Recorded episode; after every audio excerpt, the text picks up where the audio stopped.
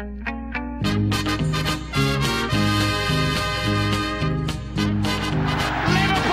are champions of Europe again. Liverpool are prize winners again. Liverpool is in the record books.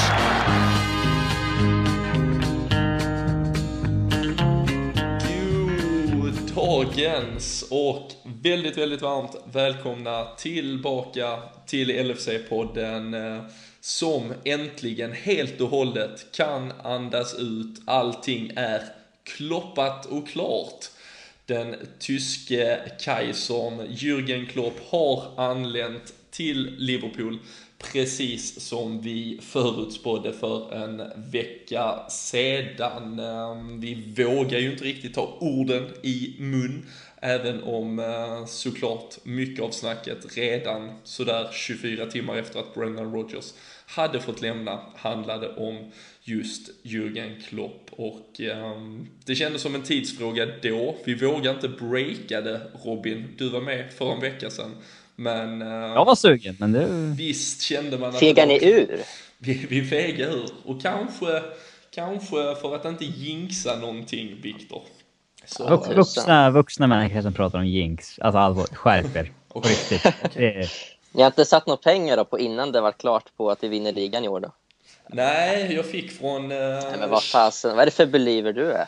eh, käre Joakim Lundberg som, eh, som figurerar på LFC.nu. Han, han, så, han la en peng till 51 gånger pengarna innan Klopp blev klar och nu ger det tydligen bara 34 gånger pengarna. Ja, han satte ju 10 000. Ja, absolut. absolut. Nej, jag vet hur mycket familjekassa. Eh, Jag tror han satte en, eh, kanske en hundralapp om han var riktigt eh, fräck och djärv. Men eh, ja, det var nog inte pensionsbesparingarna i alla fall. Men eh, ni har hört rösterna nu. Det är Robin Fredriksson och Viktor Fagerström jag har med mig idag. Vi slänger en liten sån där kylpassning till eh, Fredrik Eidefors som bang ur i sista sekund. Robin, jag vet att du gärna tar på dig hatten och slänger en slägga mot honom. Ja, alltså på riktigt. Alltså att missa en Skype-podcast om man är sjuk, det, det, är- det är riktigt vekt. Ja, men smittorisken är genom... eh, Ja, Ja, man vill inte få och virus. 4G Och, oh, Viktor. Badam-dam-dish. Var det du som var göteborgaren i, i gänget? Ja, jag var, jag var tvungen att ta den rollen. Ja, det känns bra. Men eh, nej, det är ju som sagt eh, vår eh, första podd med officiellt ny manager. Ehm, faktiskt första gången i poddens historia som eh, någon annan än Brendan Rodgers tränar Liverpool också. Vi är, ju, vi är ju fortfarande ganska färska på så sätt, även om det känns som att vi varit med ett eh, bra tag. Ehm, Viktor, vi får börja med dig. Jag, Robin och Fredrik, vi, vi hann trots allt nästan ta ut den här segern i förskott senast. Eh, vad är det för känslor som har bubblat inom dig den senaste veckan och, och framförallt kanske när det liksom officiellt var klart att Jürgen Klopp tar över Liverpool? Så jag har inte riktigt kunnat ta in det än. Alltså, spendera en rätt bra mycket tid framför Twitter och, och Mer än vanligt. Ja, kanske lite över snittet kanske. Men, men liksom att liksom bara läsa artiklar där det står liksom Liverpool boss Jürgen Klopp. Alltså, det låter ju som någon har varit inne i något tv-spel och fifflat med inställningar. Liksom. Det, jag vet inte om jag har riktigt satt sig än ändå för som jag inte har spelat någon match än och det har inte varit så många officiella sammanhang man har sett honom i som Liverpool-anställd. Mm. Men, men visst är det, alltså det är supervärvning och det är just den typen av manager som tror klubben behöver. Liksom. Vi, Liverpool har ändå varit ganska, ganska sovandes klubb de senaste åren, med, förutom det uppstickan 13-14. Och, och att han kommer in då med liksom, liksom, totalt eh, annorlunda personlighet. Liksom, den entusiasmen och karisman han har, det, det tror jag kan väcka både Anfield och spelare och klubb och fans. Det, handen i handsken. Mm.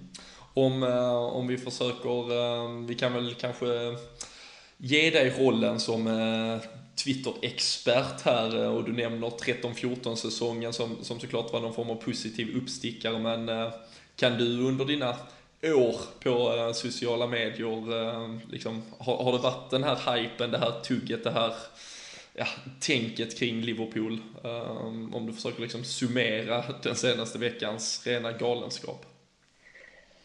Alltså det har varit helt sanslöst. Alltså, både från eh, liksom, Liverpool-fanbasen som vi har på Twitter och, och även...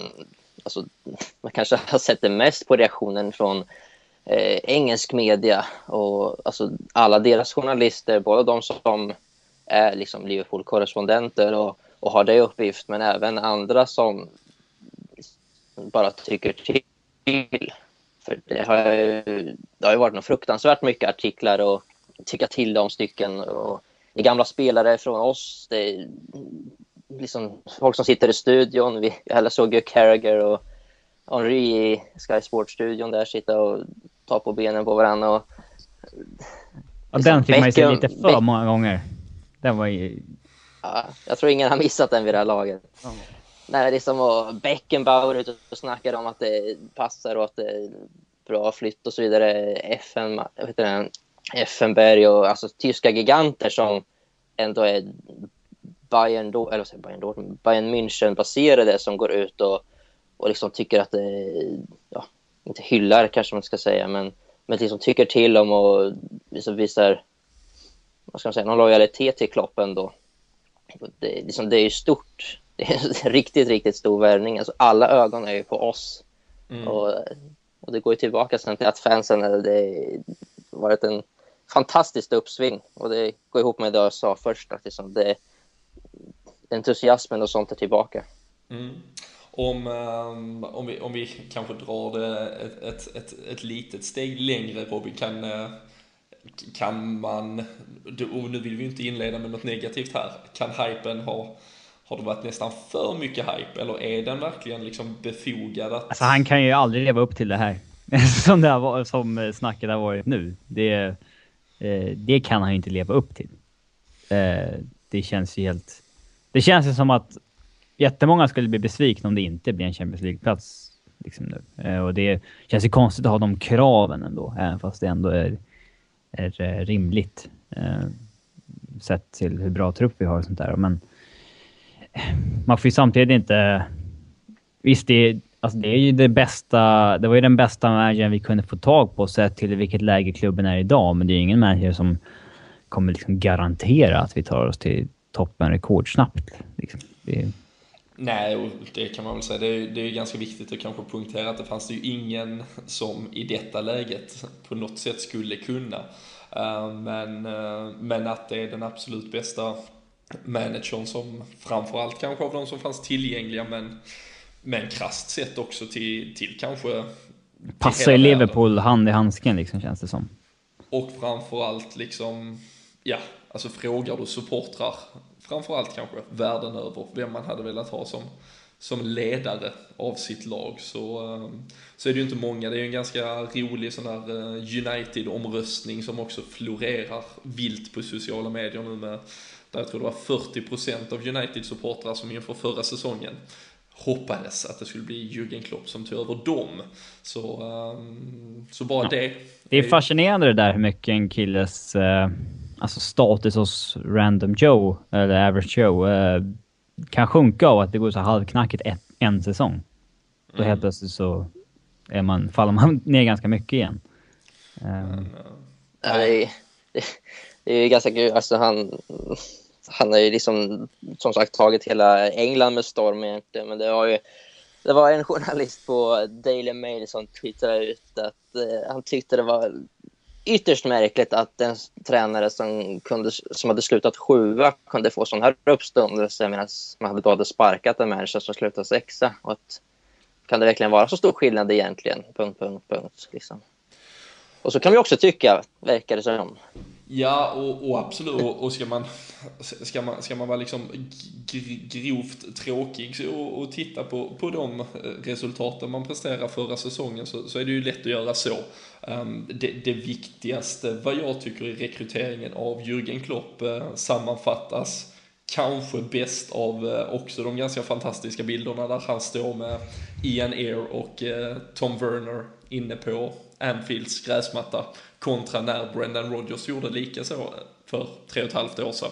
Och, och Klopp står liksom i en, en uppknäppt skjorta, håller dem över axlarna liksom som att det är grabbarna som är ute på stan i stort sett. Alltså, en får, pubbild? Ja, ja, men liksom fått, fått i sig någon bira för mycket, slänger sig med någon random dude och tar en bra bild liksom.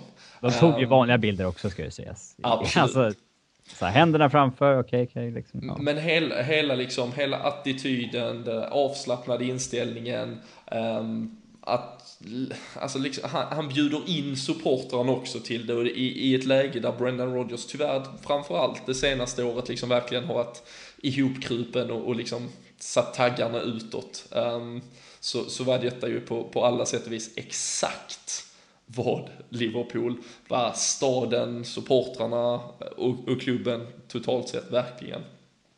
Ja, han är ju väldigt jordnära och alla tre klubbar han har varit i har ju har ju varit liksom, liksom verkligen arbetarklass liksom klubbar och, och städer.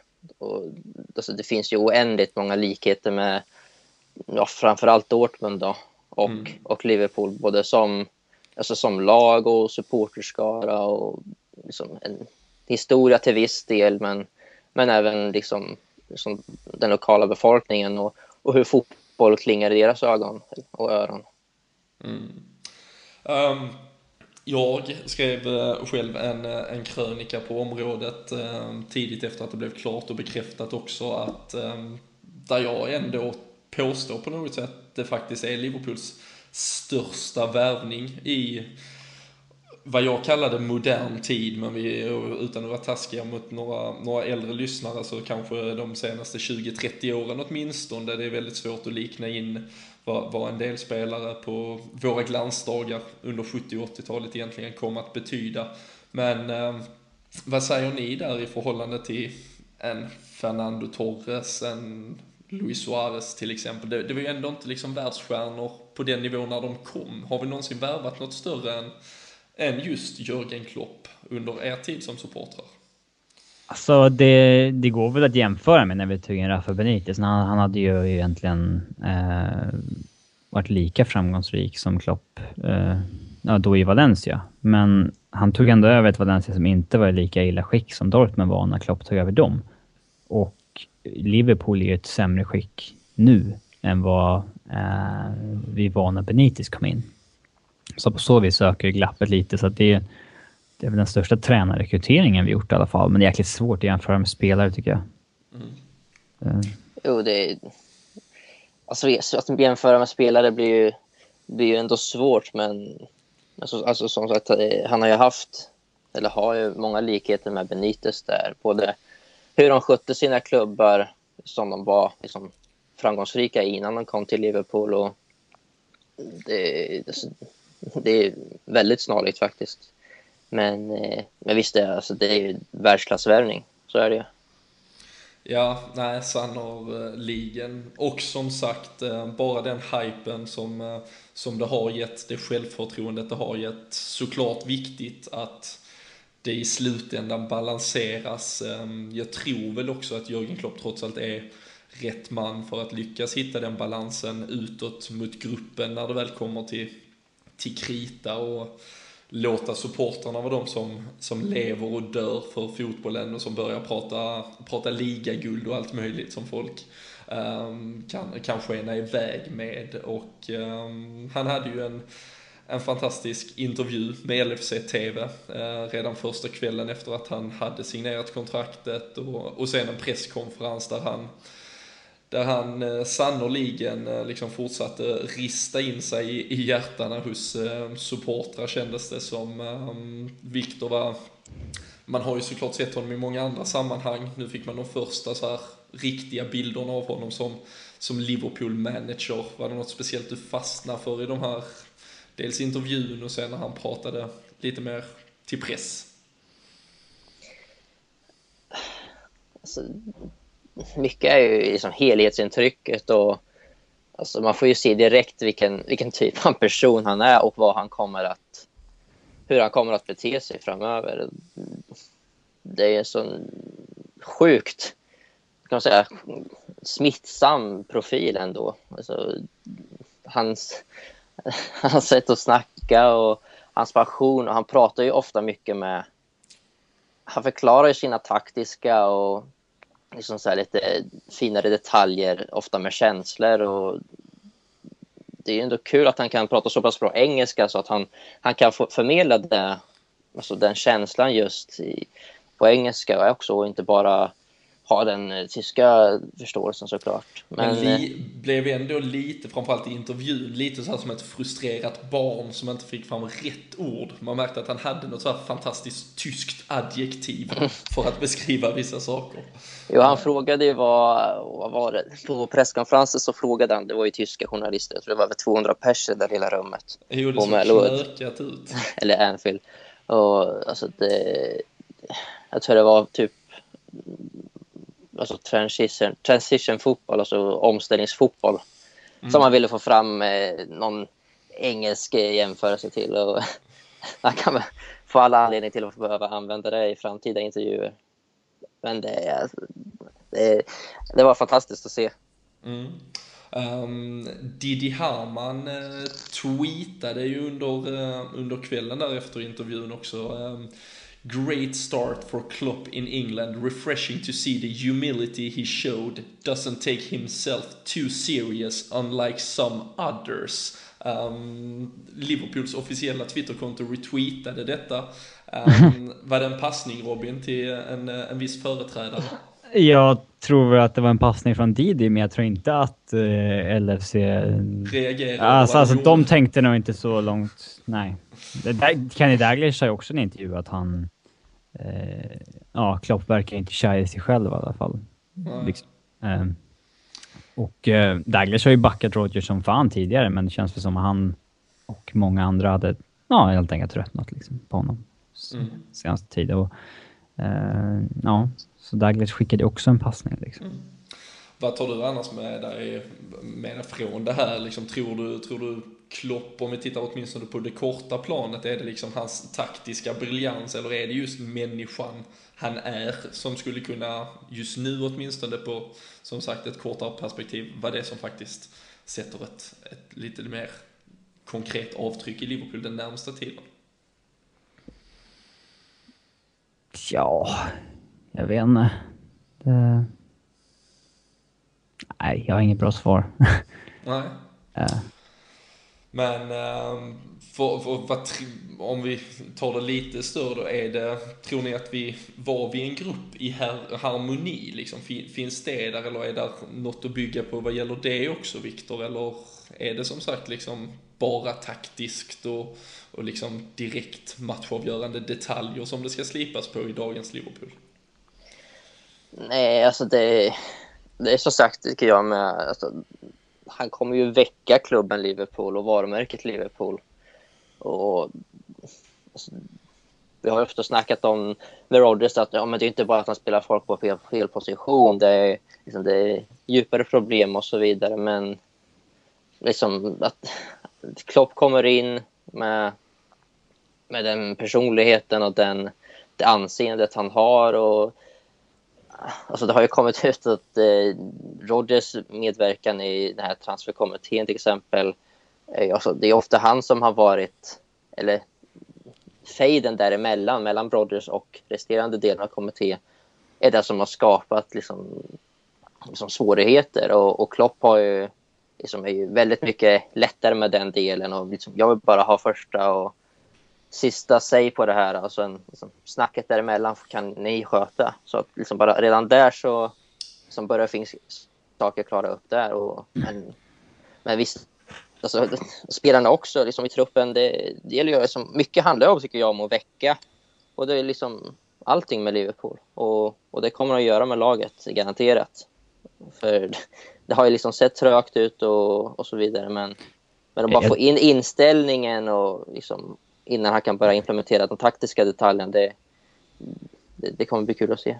Kortsiktigt ger det väl liksom en, en adrenalinboost liksom att ha lite, lite ett, ett fresh face liksom. Um, för att, ja, så blir det när man haft en manager rätt länge som jag hade haft att det blir lite tröttsamt liksom. Jag, jag tror inte att det var något problem i gruppen så, eller att spelarna var trötta på Brendan på något sätt så. Det, det tror jag inte. Det faktiskt. Nej. Om vi, om vi försöker precisera det där lite mer i liksom en, en snabb boost, vad som skulle kunna hända. Någon tar en öl mitt under poddinspelning. Um, vad, eller vilka spelare tror du Robin skulle kunna liksom dra, dra en Dels kanske att de hoppar högre upp i hierarkin eller att de känner att de skulle kunna få en, en ny roll av Rogers på, på liksom ganska, eller av Klopp, förlåt, äh, ganska omgående här. Det känns ju tramsigt att säga Emre Can bara för att han är tysk. Men alltså jag tror ju ändå att han... Han har ju liksom... Rod, Rodgers har haft lite svårt att hitta hans roll. Och han... Jag tror ändå med hans motor, den liksom energin han har, han kommer nog ändå få en väldigt stor roll på ett centralt mittfält under, under Klopp. Det känner jag mig rätt säker på. Och jag skulle ju säga Henderson också, men han har ju inte haft något... Han hade ju redan en jättestor roll liksom. Mm. Att liksom att Chan är tysk är ju också påverka så att han kan ju förmedla kanske de finstilta taktiska detaljerna lite mer effektivt än ja, en annan spelare såklart som inte kan tyskan. Liksom, vet inte, förmodligen så kan Klopp mer om den taktiska biten på engelska än vad han kan liksom, prata och skoja med media och så vidare. Men, men det är ändå det är garanterat ett plus. Liksom, det, det kommer ju hjälpa. Mm. Är det någon annan äh, än Emre Can, eh, om du lite spontant Viktor, som du tror hade kunnat få en snabb boost av, av detta eller som rent av förflyttar sig från eh, antingen någon eh, bara truppplats till bänken, bänken, startelvan. Vi ska såklart snacka startelva inför Tottenham sen. Men eh, om det är något namn som känns lite, lite extra pirrande på det positiva vad gäller eh, med Klopp som manager. Alltså, någon som verkligen passar honom är ju Roberto Firmino. Som som Klopp ska ha försökt att få till Dortmund, men... Hur är det med hans eh, skada egentligen? Han tränar fortfarande inte. Nej, um, tränar inte idag. Men det har inte... Alltså de, kom ut att han skulle... De gjorde en scan och sen... Ja, vi ska göra en scan till. Typ imorgon. Men det var ju liksom veckor sedan. Och sen har det inte kommit ut någon mer info om den skadan. Så att det, det är märkligt. Liksom. Det var ju rykten om att eh, liksom, de brutit ben i ryggen där, men det har varit det väldigt ju... lite rapportering om alltså, hans skada för att det var en så stor värvning egentligen som gick sönder där. Ja, det har ändå gått ett par veckor nu. Liksom. Det, och sen nej, men kan det, det ha varit att det var något annat som kom i vägen här de senaste veckorna. Men det var ju, han var ju skadad de sista två veckorna under Rodgers eller någonting. Ja. Så ja, men, det är märkligt. Nej, men han är ju liksom en spelare som är perfekt för liksom, det spelet Klopp vill spela. Liksom med, med fart, omställningar, eh, liksom, taktiska briljansen, eh, tekniska briljansen och både målfarlig och framspelare. Det, alltså han kommer få en central roll så fort han är kry. Det, det är jag hundra på. Mm. Om vi, eh, om vi är lite, eh, lite, lite, lite negativa nu då, eller lite taskiga, är där någon spelare såklart, det har ju snackats mycket om Brendans värvningar och så här, samtidigt så Jörgen Klopp talar om att han ändå ser väldigt mycket potential i truppen i stort trots allt och annars hade han... Vad ska han säga då? Nej men, och, men samtidigt, samtidigt, hade han ju inte tagit sig på liksom ansvaret om han kände att nej men det här laget kan max komma liksom nia i Premier League. Han hade inte gett sig på projektet men, men självklart så, så hade han ju säkert kanske gjort andra val i somras. Eh, ryktas ju om att han eh, tittat på Christian Benteke men liksom identifierat honom på Dortmund-tiden som en alldeles för orörlig och icke så pressande anfallare utifrån vad han eftersöker. Men eh, det är enkelt att slå in kanske nästan en öppen dörr där vad gäller då Benteke, Milner. Men är det någon annan spelare, tror du Robin, som liksom skulle kunna ligga lite farligt till med, med en ny manager? Ja, det finns det. Eh men till, till att börja med så... Det, kän, det är väldigt lätt för sådana som mig och andra nu liksom att... Eh, eh, att bara förvänta sig att Klopp kommer ogilla alla spelare man själv ogillar och liksom lyfta de här spelarna man själv har gillat som man tycker har fått för lite speltid. Och liksom exakt så kommer det ju inte bli. Han har ju fått fram spelare, alltså de här Bender och Hummels och de här som kostade bara någon miljon eller två euro när de kom till Dortmund. De kostade ju det av en anledning för att ingen trodde på dem. Eh, så några sådana spelare, han kommer ju säkert försöka få ur någonting ur spelare som 90% av alla Liverpool-fans har gett upp om. Och, Utom eh, Enrique. Ja, men liksom, kanske en Lovren eller sådär. Man vet ju inte. Men eh, någon spelare som jag ändå tror är rätt körd är väl Lucas Leiva som i och med dels för att eh, Emre Can kommer få mer speltid tror jag. Och Lukas liv är ju, han börjar bli för trög i ben och eh, ja, jag, jag, jag tror att Joe Allen kommer gå före också. Så att Lukas tror jag nog kan försvinna i ett januari. Jag hoppas, det är väl kanske önsketänk, men jag hoppas att Skertel eh, är en kille som liksom verkligen knuffas åt sidan nu också. Men, eh, mm, jag får se. Det finns väl inte jättemycket andra alternativ i så fall. Nej. Alltså, ingen som jag tror kommer bli helt utfryst så, men jag har svårt att placera i alltså det, det system och, och formationssätt man ändå lärt känna Klopp med i, i Dortmund det är, tycker jag är Dan, Danny Ings. Alltså, forwardsrollen är inte riktigt klippt och skuren för och där har han ändå Benteke och Sturridge framför sig som som det lär med all förmodan bli en striker och, och där kommer det bli väldigt svårt att slå sig in. Och, och liksom i de här, som det har varit tre mittf offensiva mittfältsrollerna bakom så är det inte någon roll som riktigt passar honom heller. Han, han hamnar lite i ingenmansland med sina, med sina fotbollskvaliteter även om den mentala biten givetvis är spot on med, med det vad Klopp vill ha. Liksom eh, aggressiviteten och det ständiga löpandet och, och pressspelet och så vidare. Men, men just fotbollsbiten och liksom det, det ska prestera på, prestera på plan, där, där har jag lite svårt att placera honom. Mm. Känns ju- inte... Alltså, Sturridge är en kille som har ibland lite tvivelaktig arbetskapacitet. Eh, han känns väl inte helt gjuten för rollen som nummer nio i en... Ja, ja och nej. Det, alltså, Har det- han ens benen för att springa så mycket som han vill att en kloppanfallare ska springa? Ja, och det, det är ändå det som... Utan att gå sönder egentligen. Alltså. Nej, det, det är ju en helt annan femma såklart. Eh, Men, men det tror jag ändå om man tittar på, eh, vilket säkerligen alla har gjort nu, det har ju florerat sådana här, eh, ja, bäst, Dortmunds bästa 10 mål under Klopp och anfall och det ena och det andra och det tredje liksom. Um, Lewandowski har ju liksom fått ändå såklart eh, varit en aktiv del av allt spel ehm, över hela banan. Men har ju ändå fått agera väldigt mycket liksom bara striker också.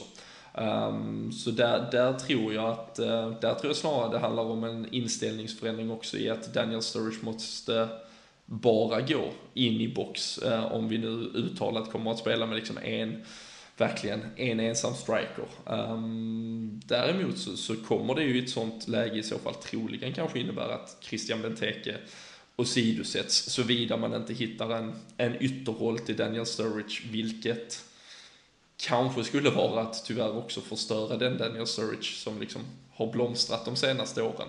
Så hela anfallsfrågan är ju en, en svår nöt att, att knäcka. Um, Det känns som man kan välja vem som helst av de där och liksom satsa på den. Alltså Ings har ju mentaliteten men kanske inte de tekniska kvaliteterna. Origi har väl, eh, de, han har väl både och men han är liksom i, lite valpigare. ja, grön i bägge delarna liksom. Mm. Eh, Benteke kan väl ta rollen som bara renodlad striker liksom men... Ja... Ja. Inte heller känt för att löpa oerhört mycket i pressen. Nej, Nej. alltså... Um, en annan sak som jag noterade i uh, intervjun uh, där under första kvällen var ju att uh, Klopp sa liksom han, som sagt, han lyfte ändå fram kvaliteten som fanns i laget och han sa ja, vi har, vi har bra backar, vi har bra anfallare, vi har bra mittfältare och så har vi några yttrar. Det, där, där var han liksom, han är ju ändå, han alltså, var ju under perioder liksom och liksom känd för att få fram fantastiska yttrar. Han använde sig av det något fruktansvärt mycket i sitt omställningsspel och, och idag har vi ett Liverpool som egentligen har typ Jordan Ibe. Um, där känns ju verkligen som en position han uh, kommer vilja förstärka om han ska kunna spela sin direkta fotboll som, uh, som han på något sätt är väldigt känd för. Vi har ju en lirare ute på lån i Markovic som Även om han kanske... Ingen vet om vi kan ta tillbaka honom. Nej, Nej. vi har fått frågor där, men ja. antagligen så skulle det ju innebära en, en kostnad och, och, lite, ja, något fjäsk för, för köpa och... tillbaka honom på, på lånet. Typ.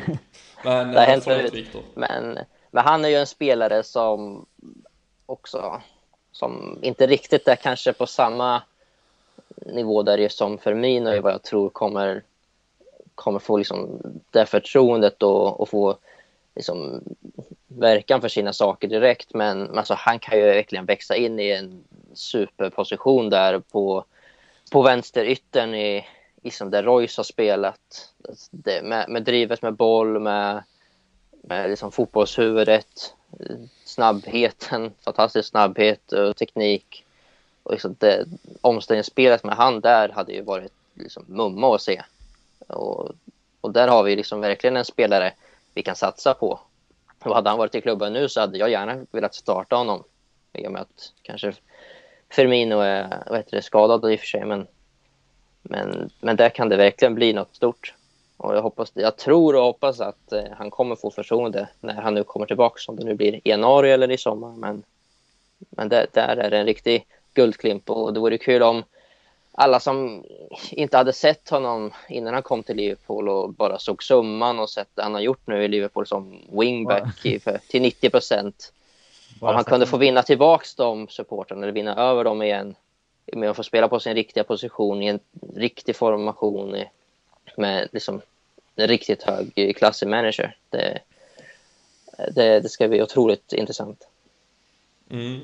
Nej, där, ehm, det blir otroligt spännande som sagt. Nu är det tidig avspark på lördag. Tottenham borta är, ehm, är första matchen. Ehm, men eh, det har ju som, som alltid när, när sådant här eh, inträffar, det har ju börjat surras annars om, om spelare in och positioner som ska förstärkas. Det, det är såklart de kanske har fått störst medialt utrymme men som fortfarande är liksom ett, ett långskott eh, å det grövsta att eh, Robert Lewandowski, eh, som, som bara har tryckt in 15 mål på 6 matcher, skulle, skulle vara intresserad av en återförening med Jörgen Klopp. Även om Lewandowski skulle vilja det, skulle ju, vad fan skulle Bayern München de är inte i behov av pengar. Varför skulle de, vad fan ska de ersätta med i så fall? Det finns ju inga världsklassanfallare som är tillgängliga. Så det... Ska vi, ska vi ta det med ett, ett, ett litet kryddmått salt? Ja, kanske. Ja, vi, vi börjar med det. Men eh, Viktor, vad, vad har du annars? Vad, vad försöker eh, tabloiderna eh, mjölka ur sig eh, vad gäller spelare som nu ska förstärka detta Klopp-Liverpool i januari? Det var alltså...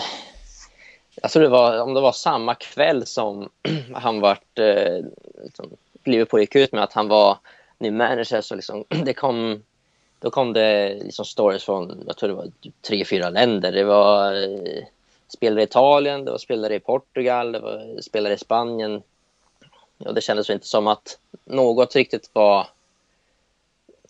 Det låg kanske inte så jättemycket i de ryktena, men men just alltså om ex-spelare och sånt som man har haft i Dortmund och kanske inte i Mainz så mycket men, men just i Dortmund då, som man jobbat med tidigare alltså, han är ju verkligen en älskvärd person och han bygger väldigt starka relationer med både spelare och fans.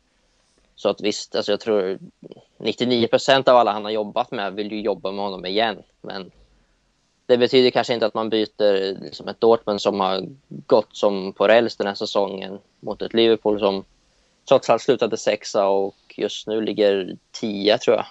Och, så att, men attraktionskraften finns ju där och för framtida värvningar så, så blir det ju fantastiskt kul att se vad, vad vi kan komma att locka. Även om vi kanske inte är den klubben som lägger eller vill lägga 30 miljoner pund på spelare hit och dit. Jag, jag, tror inte vi kommer gå in i Dortmund och börja hugga spelare där. Det... Och det sa ju Klopp såklart, vilket han kanske inte kunde säga något annat än just det såklart också, men, eh, men han sa ju själv att liksom, det inte fanns någon sån plan. Han skulle inte in och liksom backstabba någon där och liksom försöka roffa åt sig något. Och, uh, det känns väl kanske också väldigt mycket Jürgen Klopp att, att faktiskt typ respektera klubben där i något, något avseende, även om det skulle finnas en, en möjlighet. Kanske. Till exempel. Sen kanske alltså kommittén kanske... Det kom ju något Twitterrykte från ja, de här it-ikonerna som var rätt uh, spot on vad det gällde Rogers Klopp. Att uh, han, uh, Gündogan från Dortmund skulle vara ett av prime targets i januari. Och, alltså om kommittén kommer fram till det och Kloppa får ja eller nej, vad fan... Då, då är det klart. Nej, men liksom, då, det är ju inte han som har liksom gått och pekat på de här killarna i Dortmund vill jag ha, fixa dem. Men, um, och just Gündogan um, hade ju varit, uh, ja, vi har ju, vi har ju skrikit oss hesa efter den här liksom allround skickliga mittfältaren som uh, behärskar det mesta på central plan. Och um, där har vi ju en spelare som, som verkligen hade kunnat ge en ny dimension till vårt mittfältspel. Men um, det blir intressant att se. Um, och kul framförallt i januari att kanske ryktas med spelare som, som inte kommer från typ Bournemouth och Southampton och West Ham och Sunderland. Och, och Swansea och Swansea. Ja. Nej, men liksom, alltså, de, de, de spelarna som kommittén siktat på och som kommittén liksom, tryckt för att värva, det, alltså, mesta delen av dem har ju varit bra namn. För... Ja, fyra och fem är ju bra liksom. Ja, varit... ja men liksom så. något sånt. Liksom det, där har det ju varit riktigt positiva namn medan Rodgers har ju mer tryckt för de han arbetat med och, och det är väl förståeligt i och för sig kanske men, men han kommer ju inte från Dortmund eller liksom så utan han kommer från Swansea och Reading och så vidare. Och det handlade om då Ashley Williams och Ryan Bertrand och, och den typen av spelare. Och, och det är ju lite annat mot en Moreno eller Sacco eller Markovic om, om när man nu vill bygga på. Så alltså, det är många, jag, fick, jag har fått jättemånga som har tweetat mig och skrivit att de hoppas nu att vi skrapar den här jäkla kommittén och, och, som, alltså, och, låter, och låter Klopp få fullmakt. Men, men det är ju varken så Klopp vill jobba eller alltså, kommittén i sig. Alltså, det är ju standard i alla klubbar, det har vi varit inne på Enda skillnaden gånger. är att vi har kallat den för en kommitté. Ja, men alltså, som, som grupp så, så har de ju, alltså, targeten de har kommit fram till har ju varit bra. Alltså det... Alltså Markovic, som jag sa förut, det, alltså, det är galant värvning. Det, alltså, det är en kupp att vi fick honom. Att han valde oss för Chelsea liksom. Det... Och Chelsea vill jag ha honom länge, men han var ju rädd för att hamna på bänken där. Ja, och det, så nu det finns många... Nu blev han utlånad från Liverpool istället. Ja. Ja. men, eh, men nej, det, såklart, det blir eh, väldigt, väldigt spännande att, eh, att se och, och som, som, som ni nämner, jag tror också att kommittén i, i, i helhet är ett väldigt, väldigt liksom, klokt incitament och liksom en viktig del av. Deras flopp är ju typ Aspas som vi köpte för 6 mille och sålde tillbaka för 6 mille. Ja.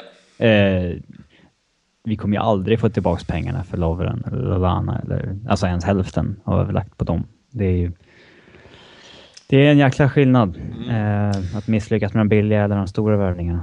Precis.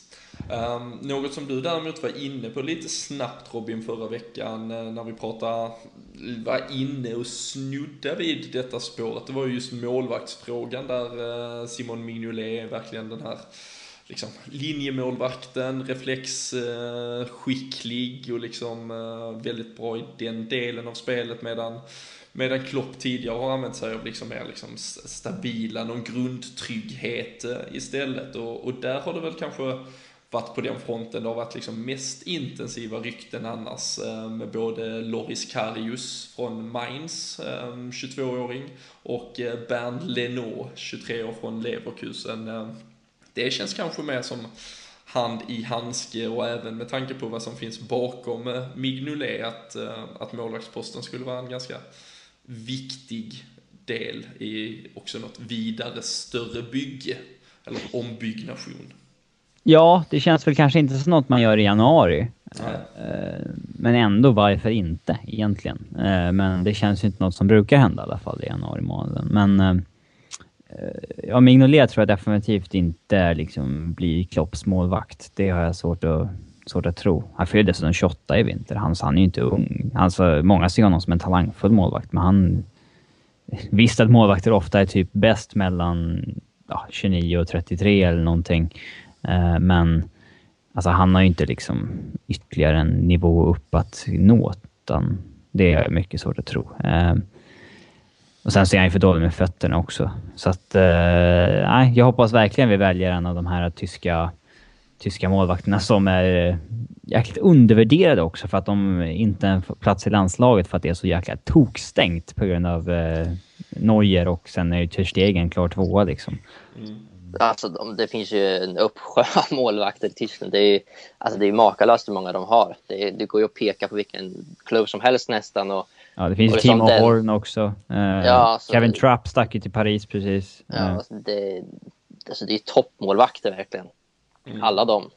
Och liksom supertalangfulla. Och, men som sagt, det är väl en, eh, en förändring som skulle kunna ske i sommar i så fall. Jag tror inte, tror inte att vi som nu på ett par månader försöker bygga ihop ett lag och en startelva, backlinje och så vidare.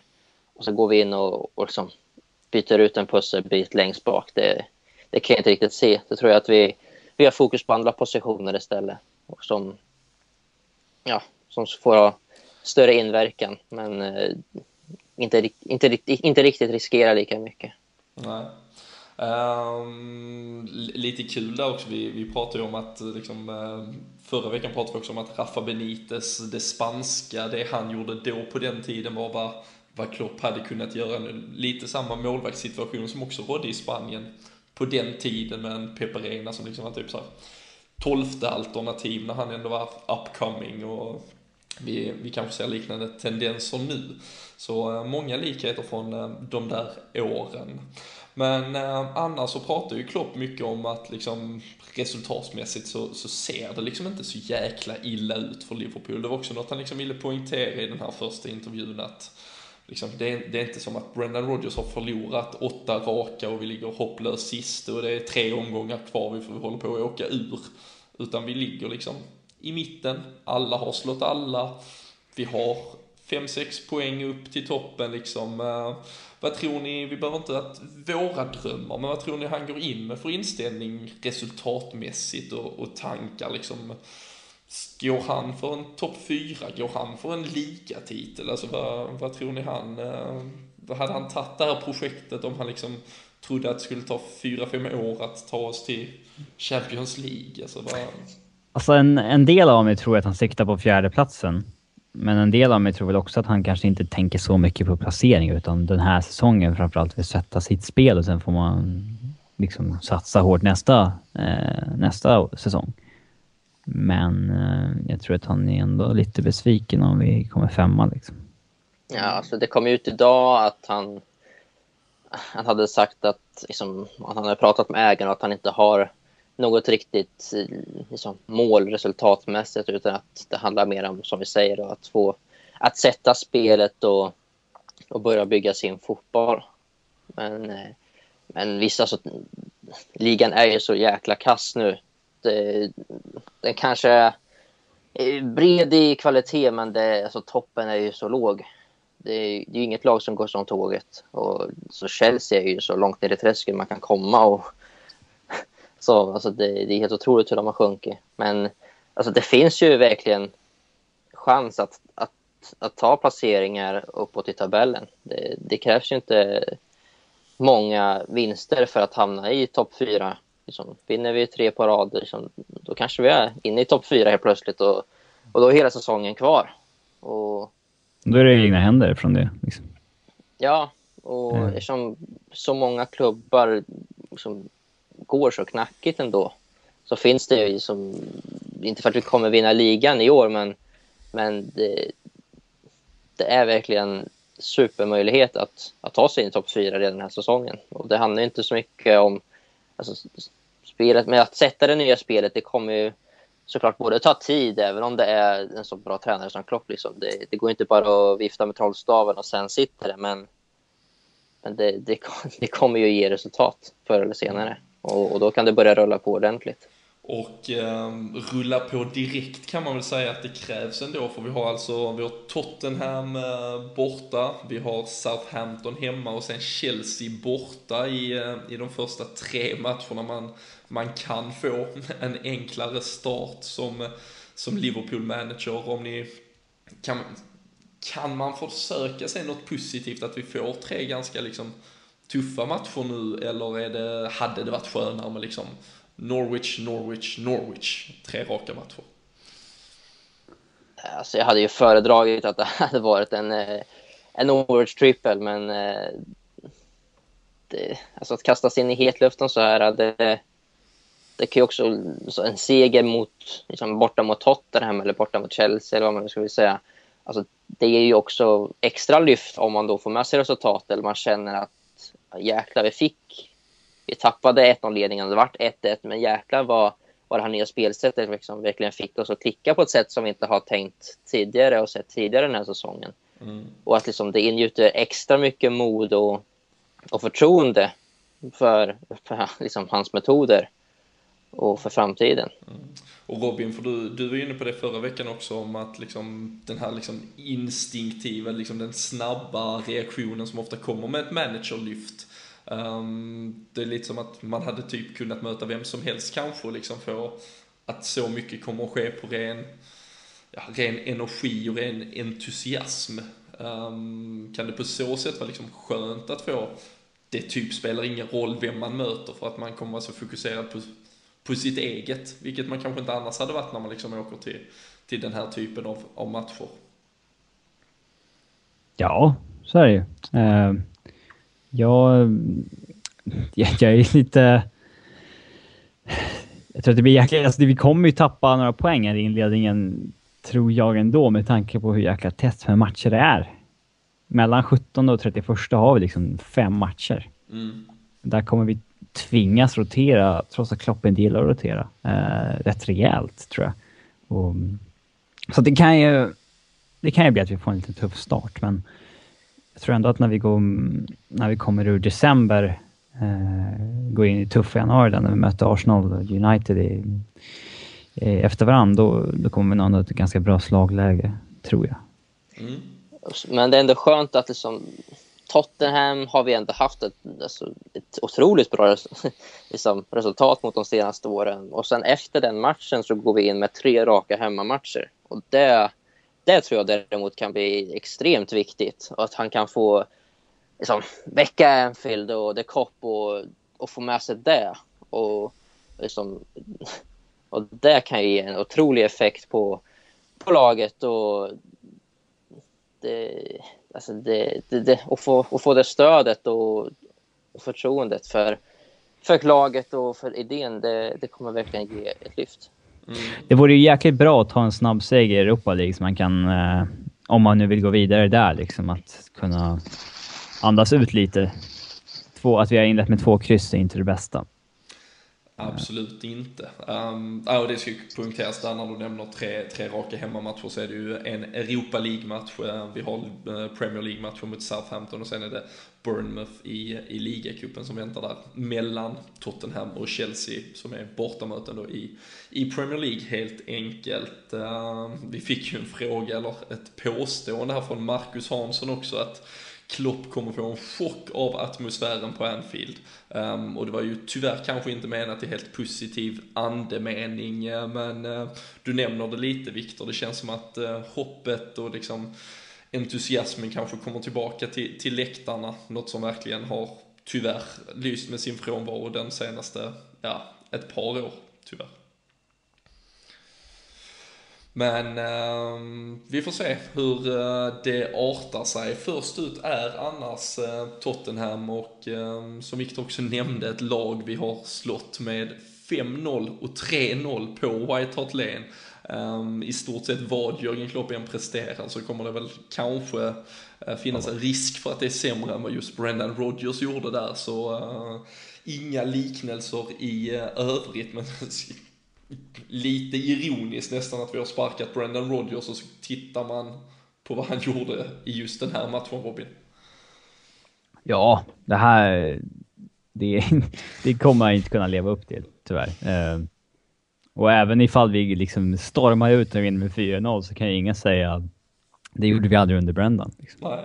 Eh, så, lite, lite uppförsbacke. Ja, det är en ribba han inte kan hoppa över helt enkelt. Eh, en, eh, en seger hade eh, på alla sätt och vis varit alldeles, alldeles eh, tillräckligt. Men om vi börjar spåna lite nu Viktor i Brenda, det ni hör, jag är ju inte, jag är inte klar. Du ser, du har inte akklimatiserat det riktigt. Namnbytet är inte bekräftat än, men Jürgen Klopps första Liverpool 11. om vi nu ska försöka stansa ihop någonting, och vi kan väl våga tro att trebackslinjen drum, kastas ner i River Mercy, stannar där ett tag. Eh, men eh, hur tror du att vi eh, ställer upp när vi kliver in på White Hart Lane på lördag förmiddag? Det är givetvis otroligt svårt att, att spåna i, men alltså backlinjen känns väl Alltså vi pratade lite om det tidigare med alltså gamla spelare och vad vi tycker om spelare som har spelat för mycket och som för lite. Men alltså han kommer ju ge spelare en chans och, och, och visa vad han kan. Och, alltså att Skerte behåller sin mittbacksposition liksom direkt så här, det, det, det tvivlar jag inte på en sekund. Men, men backfyran och målvakten är väl ganska solklara. Mm. Det, det kan vi nog alla enas om. Det, det känns ju så, absolut. Och jag, ja. Och det, då har vi ju alltså en Mignolet kvar i målet, vi har Klein, Skertel, Sakho och Moreno. Uh, utgår jag ifrån att även, även ni tänker er i så fall. Ja. Men det är ju framåt som, som det blir lite intressant. Såklart så begränsas vi till viss del av en del skador. Benteke och Firmino har som sagt inte varit tillbaka i träning än. Um, även om såklart allting skulle mirakulöst kunna hända. Uh, Danny Ings, um, även om han verkar ju vara åt bättringshållet nu här, så, um, så ska, ja, så, så, skulle ju såklart allt kunna fortfarande hända där också. Uh, Jordan Henderson försvinner från ett mittfält bland annat. Men um, formationsmässigt, vad tror vi hur han uh, försöker ja, det blir... sen när vi plottrar in lite namn efterhand? Det blir väl en 4-2-3-1 va? Jag skulle tro det. Ja. Alltså det, det, det känns som att han skulle börja spela med två strikers nu i och för sig Benteke skadad så att det är väl egentligen enda, enda saken som skulle kunna få honom att pusha honom för att spela två strikers men det, nej, 4-2-3-1 känns rätt spikat. Mm. För, har, ni, har ni kritat ner några namn? För jag, jag, jag har också suttit med en 4-2-3-1 och liksom försökt blanda tro med, med lite tankar och vad som skulle kunna... Man inser ju att det finns ju säkert få val till slut när man räknar bort alla som är skadade. Ja. Eh, mm. Bara att Benteke, Firmino och Henderson är borta gör ju att eh, det blir inte så många kvar. Det är lite svårt att, att placera ut liksom. Att Emre Can kommer att spela mittfält, det, det kan jag... Det tror jag. Ja, vi har ju knappt någon spelare liksom. Där. Ja, liksom, det är inte jättemycket konkurrens vem han ska... Och jag slänger in en liten högoddsare att Joe Allen startar bredvid honom. Ja, det är inte omöjligt. För jag tror att Milner kommer behövas i trean framför i och med att Firmino är borta och Marcus Det är så det känns. Ja. Det är ju i stort sett bara Jordan Ibe och James Milner som kan spela. Ja, ja alltså, Lalana och Coutinho... Eh, Lalana kan väl spela också. Um... Men då får vi inte det ytterspelet som uh, Jürgen Klopp vill få ut. Då kan vi lika bra forma, formatera ja. om. Alltså Milner kommer ju fan inte röra sig i mitten så länge det inte är otrolig skadebrist eller eh, skador på centralt mittfält. Han kommer ju spela förmodat liksom i det här högerrollen i 4-2-3-1 där eh, Grosskreutz och Blasikowski bland annat huserar. Jag tror han, han kommer få ockupera den rollen tills Markovic är tillbaka. Det känns ja. väl så. Eller tills Marco ja, det... Reus kommer Ja. Ja, men det, Milner behåller den platsen för Reus. Absolut. Men, ähm... Att Coutinho spelar centralt och i den 4-2-3-1 och, och Starwich längst fram känns väl också vad jag, det är vad jag tror i alla fall. Mm. För, och sen vill vi nog ha... Alltså, vad sa vi, vi sa Milner höger, Coutinho mitten, då vill vi ju ha någon med riktigt mycket snabbhet till vänster och så det är egentligen Det bara finns- Ive kvar.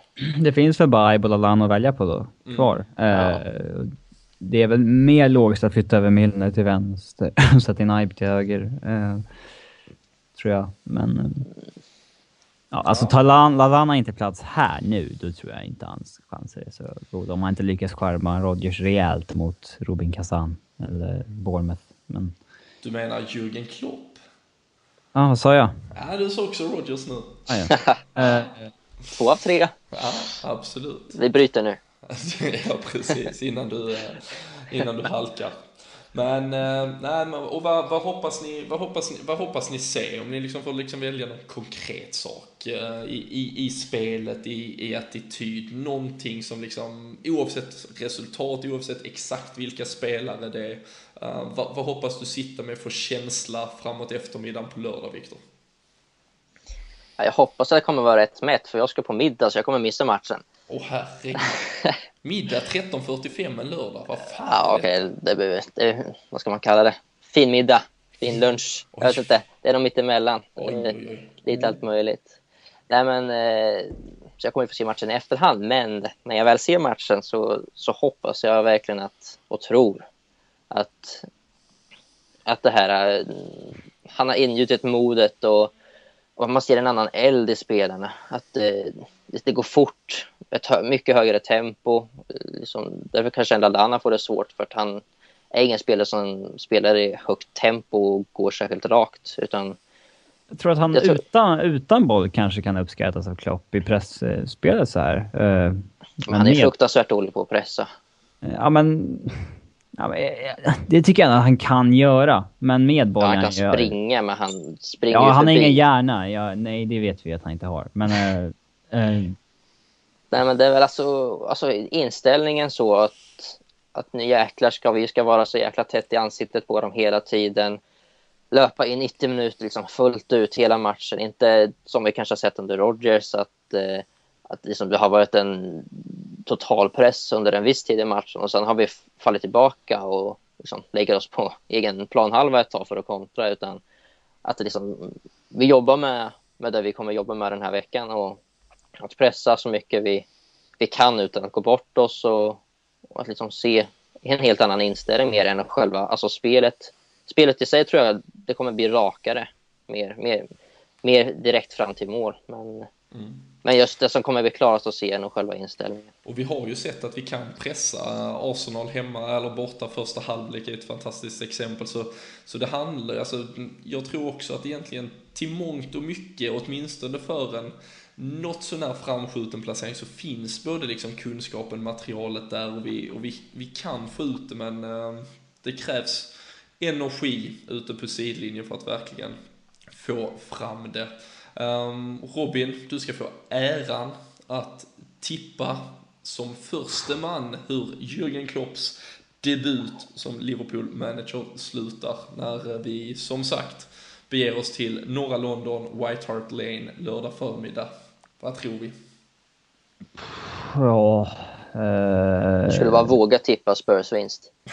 Ja, men... Uh, köra en gammal... eh, Ja, Sverige, Danmark, Italien favorit. Nej, nej, En- nej, nej, en, nej, nej, nej, nej. en doe-doe. Åh, jag satt på den. Jag satt på den. Ja, ja. Viktor. Ja. 1-1 då. 1-1. Eh, jag, jag säger 2-2 för det, alltså det har legat och grott inom mig så eh, vi får eh, sista målskytt Robin i 2-2 matchen. Uh, Skartel, självmål. Oh, då säger jag Skertel nickmål framåt. Så ser vi åt vilket håll han... Kul om också hade suttit på Skartel självmål.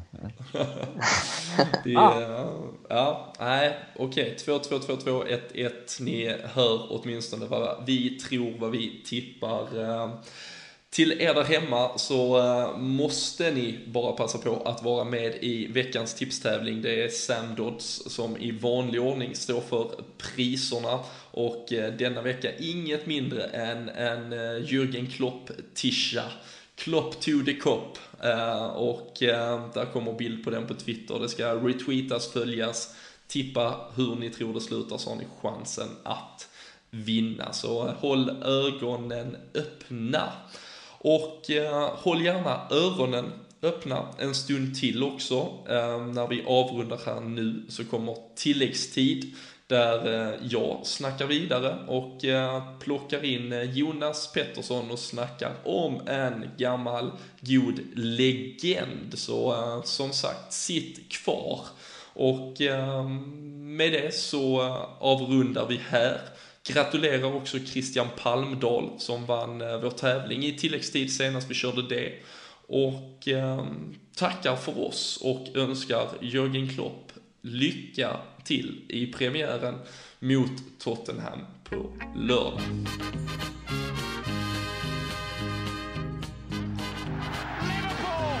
Och eh, då tackar vi för det ordinarie avsnittet och eh, känner oss väldigt, väldigt glada att pucken är skickad över till tilläggstid där eh, jag, Robin Bylund, sitter kvar i båten men har välkomnat in Jonas Pettersson.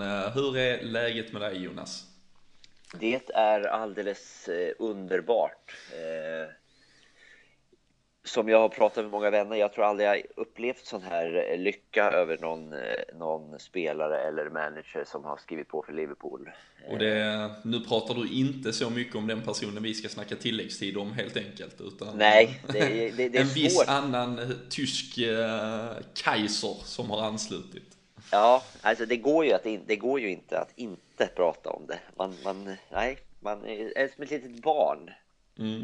Var, uh, vi har i stort sett ägnat en hel podd att snacka om uh, den eh, Jürgen Klopp. Uh, vad skulle du sätta han på du nämner han som en, en av de största värvningarna för Liverpool. För din del personligen, hur mycket betyder det att, att det är en manager eller en person också av hans kaliber som nu kliver in i, i dagens Liverpool?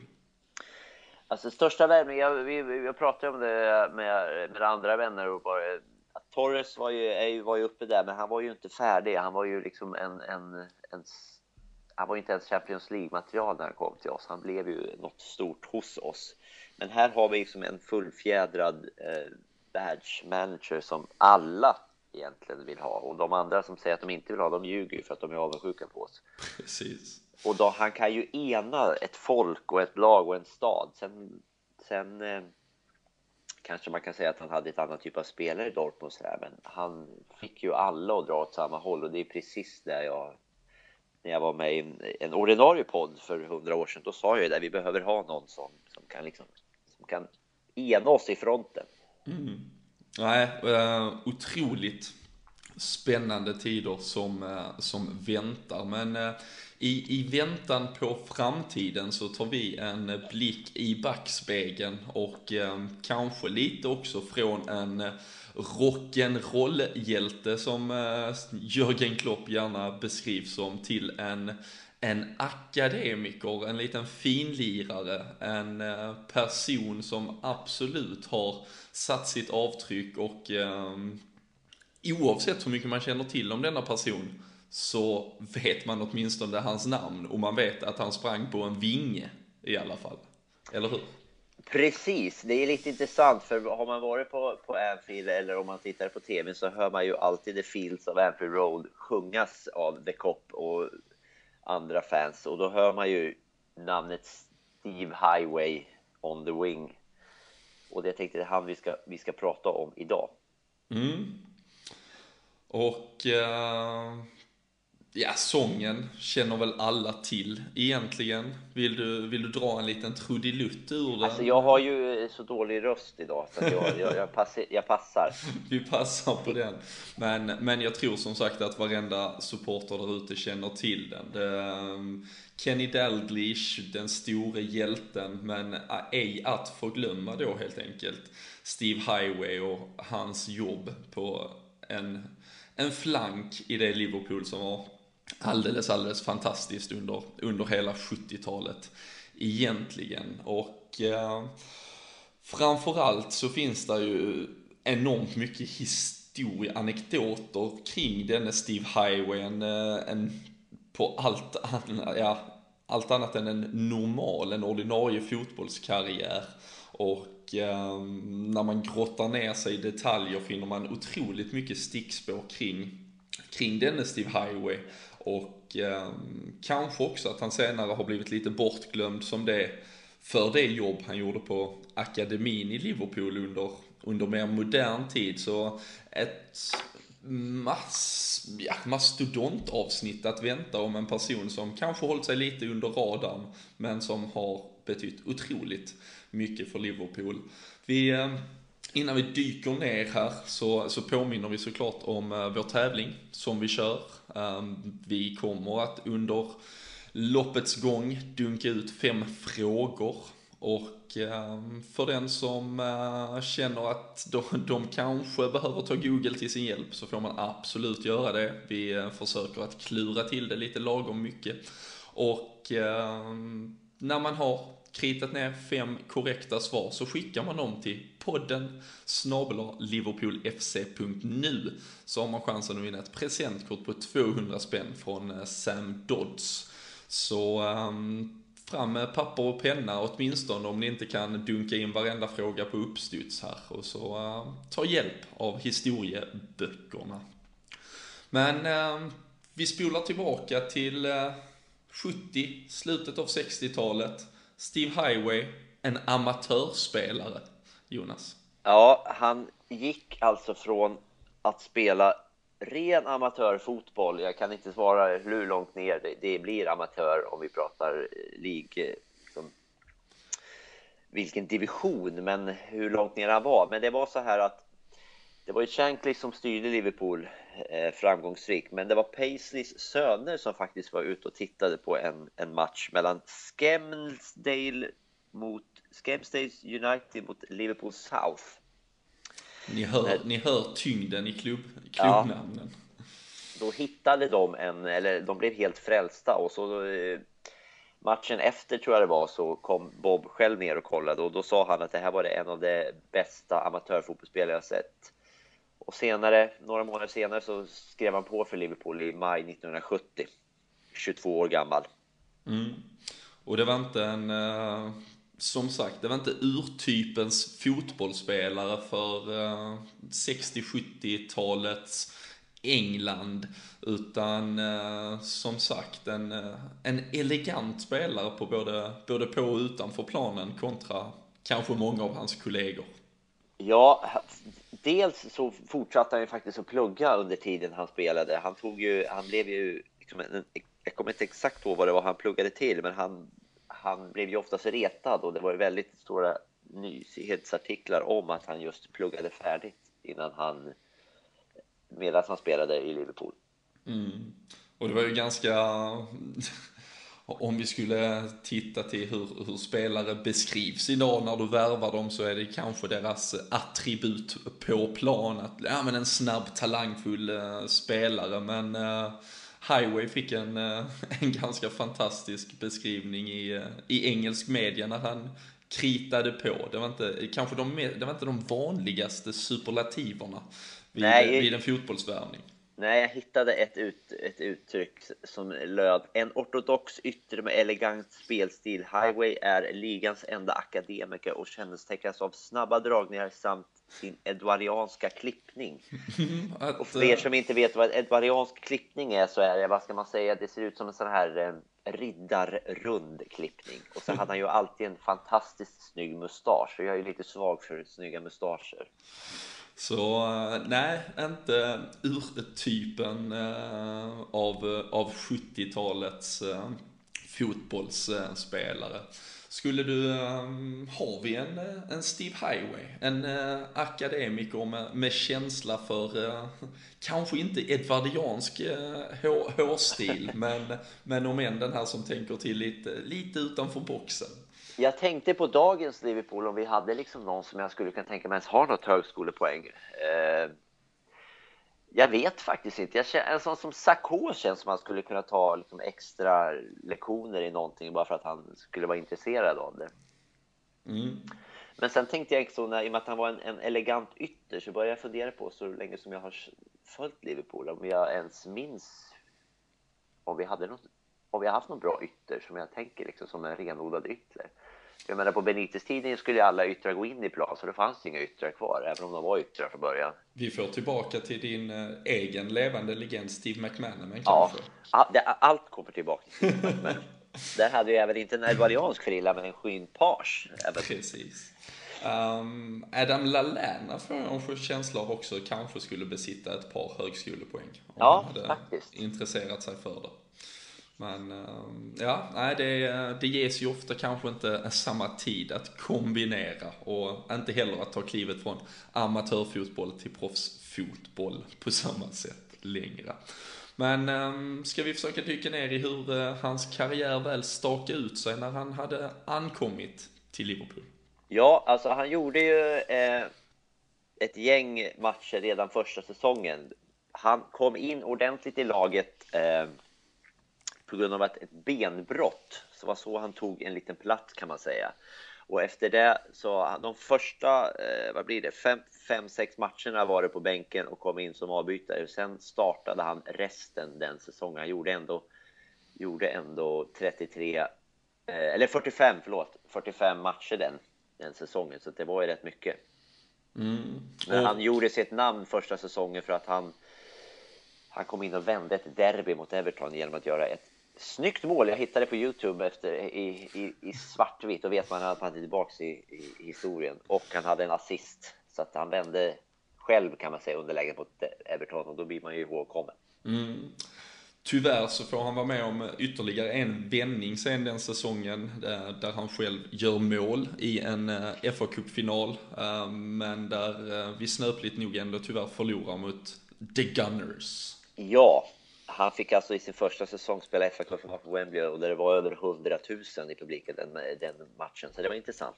Det var kanske kom- inte så mycket, inte så mycket sponsorbiljetter till eh, Coca-Cola och Budweiser på den tiden. Nej, det, som sagt, det var bättre förr. Det är därför vi har den här tilläggstiden. Och då kommer vi på första frågan. Vi vill alltså veta vem som vaktade målet för Liverpool i finalen i FA-cupen under Steve Highways första säsong. Vi vill veta vad målvakten heter för Liverpool alltså. Mm. Och eh, sen så följde faktiskt en säsong som eh, för 70-talets eh, Liverpool var väldigt, väldigt unik på så sätt att man inte vann någon titel. Men, eh, men sen brakade helvetet loss, om vi säger så, och eh, titlarna började radades upp. Ja, vi kan väl kanske dra hans, hans utan i liksom någon omvänd ordning, men han vann alltså fyra ligor, en FA-cup, två Europacuper och två Uefa-cuper. Mm, under ett ganska stadigt 70-tal, får man väl Ja. säga. Med, med första titeln som kom då säsongen här efter helt enkelt, 72-73. Precis, och han gjorde hela 62 matcher den säsongen och mäktade med 10 mål. Han gjorde 10 mål tre gånger under sin karriär, men han var ju kanske mer känd som, som, eh, som framspelare till, till Daglish, Torsak och Keegan och så. Men han 10, 10 mål tre säsonger är ändå bra för, för en ytter. Det får man sannoliken eh, säga. Och um, säsongen 72-73 utmynnar också i en uh, Uefa Cup-titel. Och um, på, i semifinalen där så ehm, ställdes vi mot ett engelskt lag. Ja, han gjorde till och med mål i, eller till och med, han gjorde mål i Uefa-cupen semi på bortaplan när vi Liverpool fick möta ett engelskt lag. Så då vill jag veta på fråga två, vilket engelskt lag det var vi mötte i Uefa-cupen i semin säsongen 72-73. Mm.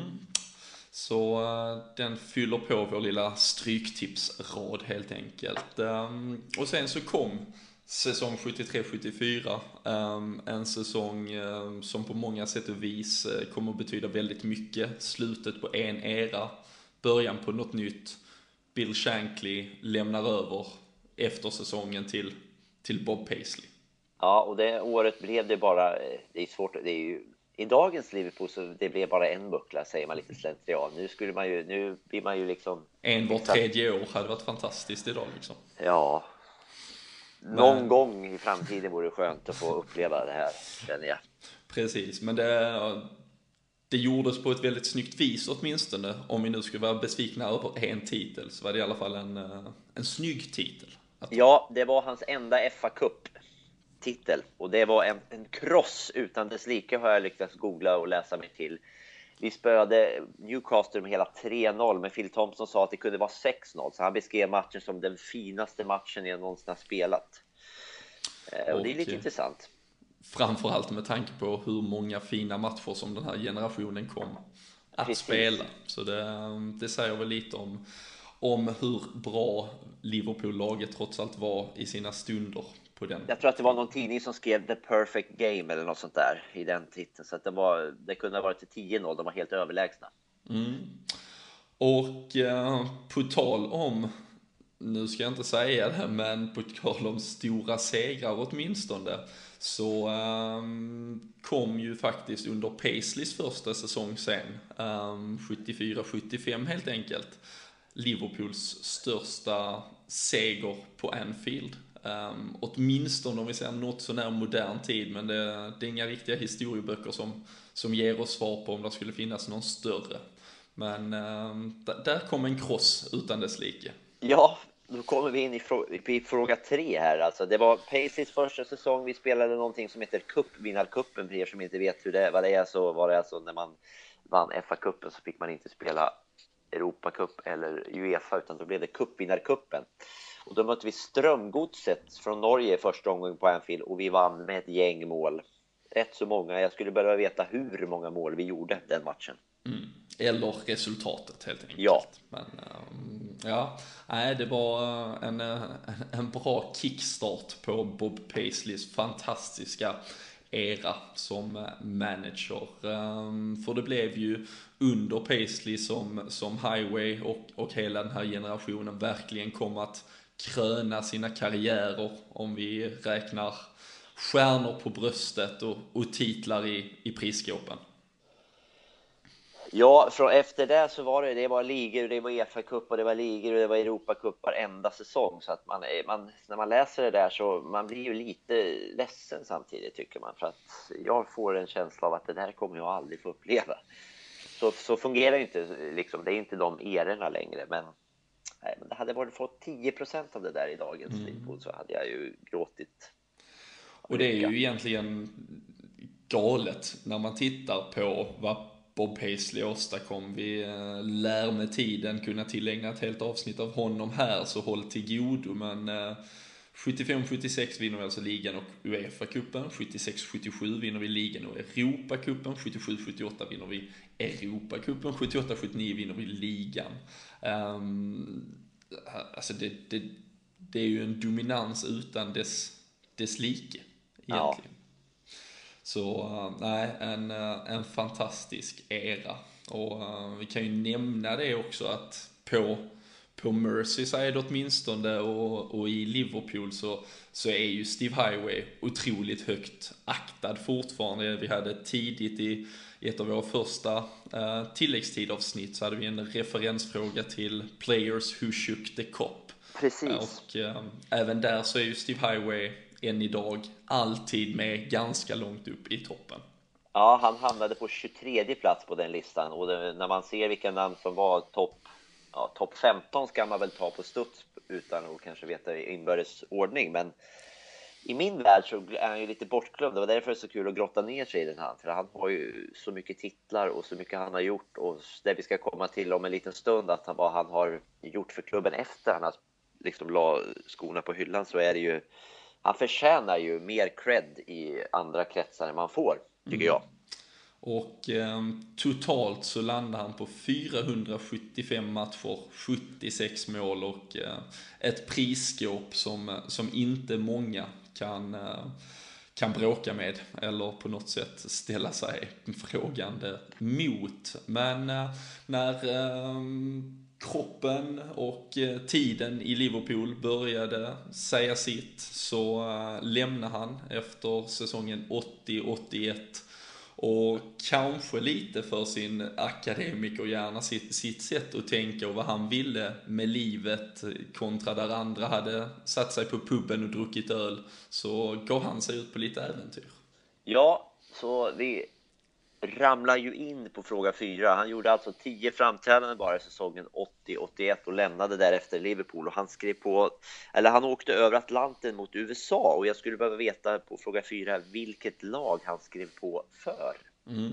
Och det var ju inte direkt liksom den uppumpade MLS-kulturen som idag råder, utan eh, troligen för för äventyret och för de lärdomar han skulle kunna ta därifrån. Men eh, fråga fyra alltså, vilket lag blev det för Highway i USA?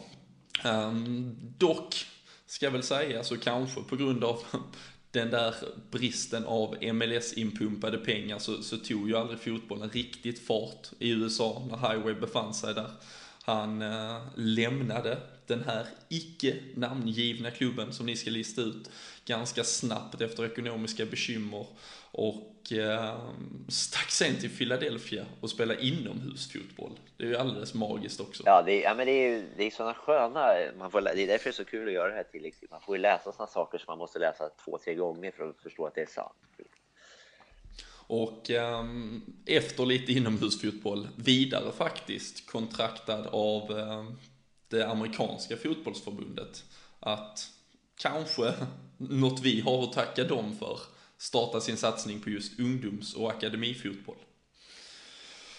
Men eh, då befann han sig, eller han flyttade till Florida, började ansvara för landets ungdomsträning och eh, det var ju också något han kom att på allvar syssla med när han med tiden också sen återvände till Liverpool. Ja, man har ju mycket att tacka King Kenny för både som spelare och manager, men också ska man väl så här i efterhand kanske hans bästa nyförvärv, en av hans, för oss som får se Liverpool nu, en av hans bästa bedrifter var att han tog hem, om vi ska säga hem, Highway. Jag tror det var 1989 tog han hem honom och gjorde om han till ansvarig för ombyggnation och om, omstrukturen för ungdoms fotbollen i Liverpool. Mm. Som, så han blev liksom the guy som skulle styra upp eh, akademin helt enkelt. Precis. Som eh, kom att gå, och nästan när man läser det hade man nästan velat gå tillbaka till namnet Liverpools School of Excellence. Som. Eh, sen kom att bli akademin, eller bara det, The Academy som, ehm, som man byggde upp under slutet av 90-talet eh, och början av 2000-talet ehm, på allvar. Ehm, men eh, under den ledningen och innan han lämnade just den posten 2007 så var ju Liverpool också ett oerhört talangfullt akademilag eller ett ungdomslag och tre stycken FA Youth Cups och dessutom med lite, lite svensk anknytning. Ja, fråga fem där. Han ansvarar ju alltså för akademin och vi tog ju som du sa tre stycken Youth Cups, prestigefyllda FA-cupen för kids. Bland annat så vann vi den år 2005, så frågan 5 och 2005. Jag vill alltså veta två stycken numera allsvenska spelare var med i finalen mellan Liverpool och Manchester United år 2005 i FAU Cup. Jag behöver veta vilka två mm. allsvenska spelare. Så jag vill ha två svar där för att få korrekt. Mm. Och en, en minimal ledtråd är att man uh, tar sig en titt i båda laguppställningarna. Så, så kan det vara. Stannar vid, vid Liverpool. Kanske, vem vet. Men eh, om än för att dessa två gick vidare och blev eh, allsvenska fotbollsspelare så har vi eh, Steve Highway och det ungdomsprojekt som han ledde under 90-talet, de, de förändringar han kom att göra senare i slutet av 90-talet, att, att tacka för oerhört mycket. Listan av namn som kom igenom akademin under hans ledning gör ju en nästan tårögd.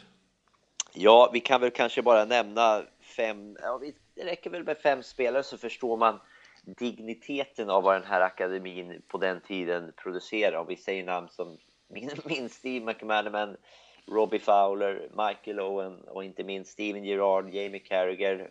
Ja, det hör ju hur bättre det var förr med akademin. Mm. Och eh, man kanske ska våga drömma en, eh, en åtminstone lättare dröm efter att han eh, faktiskt nu de senare åren varit inne lite, assisterat Alex Inglethorpe som akademichef och varit inne och liksom coachat barn. Alltså Ja, han har, gjort några, han har gjort några pass. Nioåringar, tioåringar. Nioåringar, ja. Så att det, hoppet finns. Vi, eh, vi får hoppas att han kan eh, ge dem ett, eh, ett par vägledande ord om livet och karriären helt enkelt. För, Och sen kommer de upp och får en vis man som Klopp som, som förvaltar det där. Det kan inte bli bättre. Ja.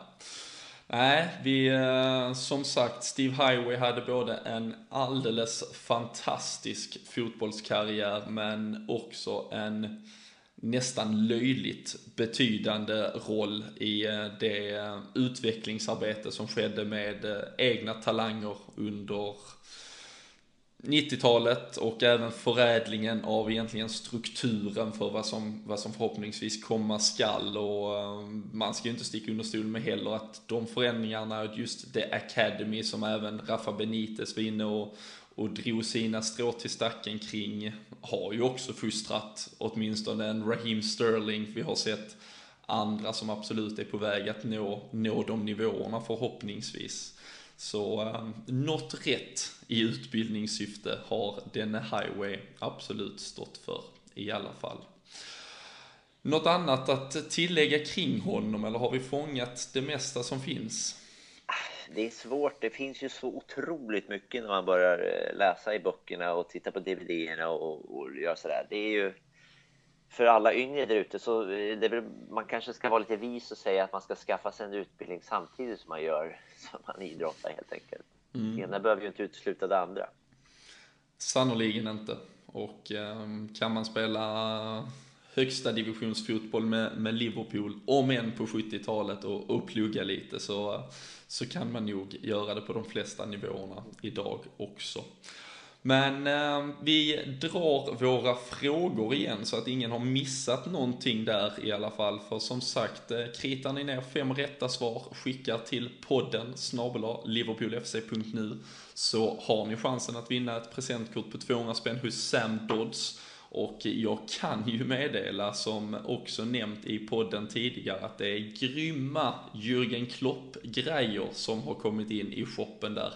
Så eh, 200 spänn eh, vill man nog eh, gärna förbruka när man ser vad som finns att shoppa loss på. Och eh, fråga ett var alltså vem som vaktade Liverpools mål i finalen mot Arsenal i eh, det som var Stevie Highways första säsong 1970-71. Och eh, som sagt, vi förlorar tyvärr, men en legend i Liverpool-målet vill vi ha namnet på. Sen under säsongen 72-73 så kom Liverpool att vinna Uefa-cupen, men framförallt att spela semifinal på bortaplan mot ett engelskt lag och då är frågan vilket detta lag var. Sedan så hade vi eh, Bob Paisleys första säsong, han klev ju in 1974 och då besegrade Liverpool ett eh, Strömgodset från Norge, rätt så beskedligt. Och frågan är alltså med hur mycket Liverpool vann den där matchen med, eller vad slutresultatet skrevs till. Sedan så gick vi vidare med fråga nummer fyra, som var vart Steve Highway tog vägen efter att han lämnade eh, Liverpool säsongen 80-81. Han eh, begav sig till USA, men frågan är vilket lag han kritade på för. Och sist men inte minst så är frågan vilka två numera allsvenska profiler som fanns på plan i det FA Youth Cup finalmöte som skedde mellan Liverpool och Manchester United år 2005 under en period då Steve Highway alltså var akademiansvarig. Så eh, som sagt, eh, fem vitt skilda frågor från olika årtionden och årtusenden. Men eh, så mycket har Steve Highway alltså bidragit med till Liverpools historia och även framtid förhoppningsvis. Så eh, vi tackar väl Highway för det och eh, lämnar över hans, hans arv till Jürgen Klopp att numera förädla.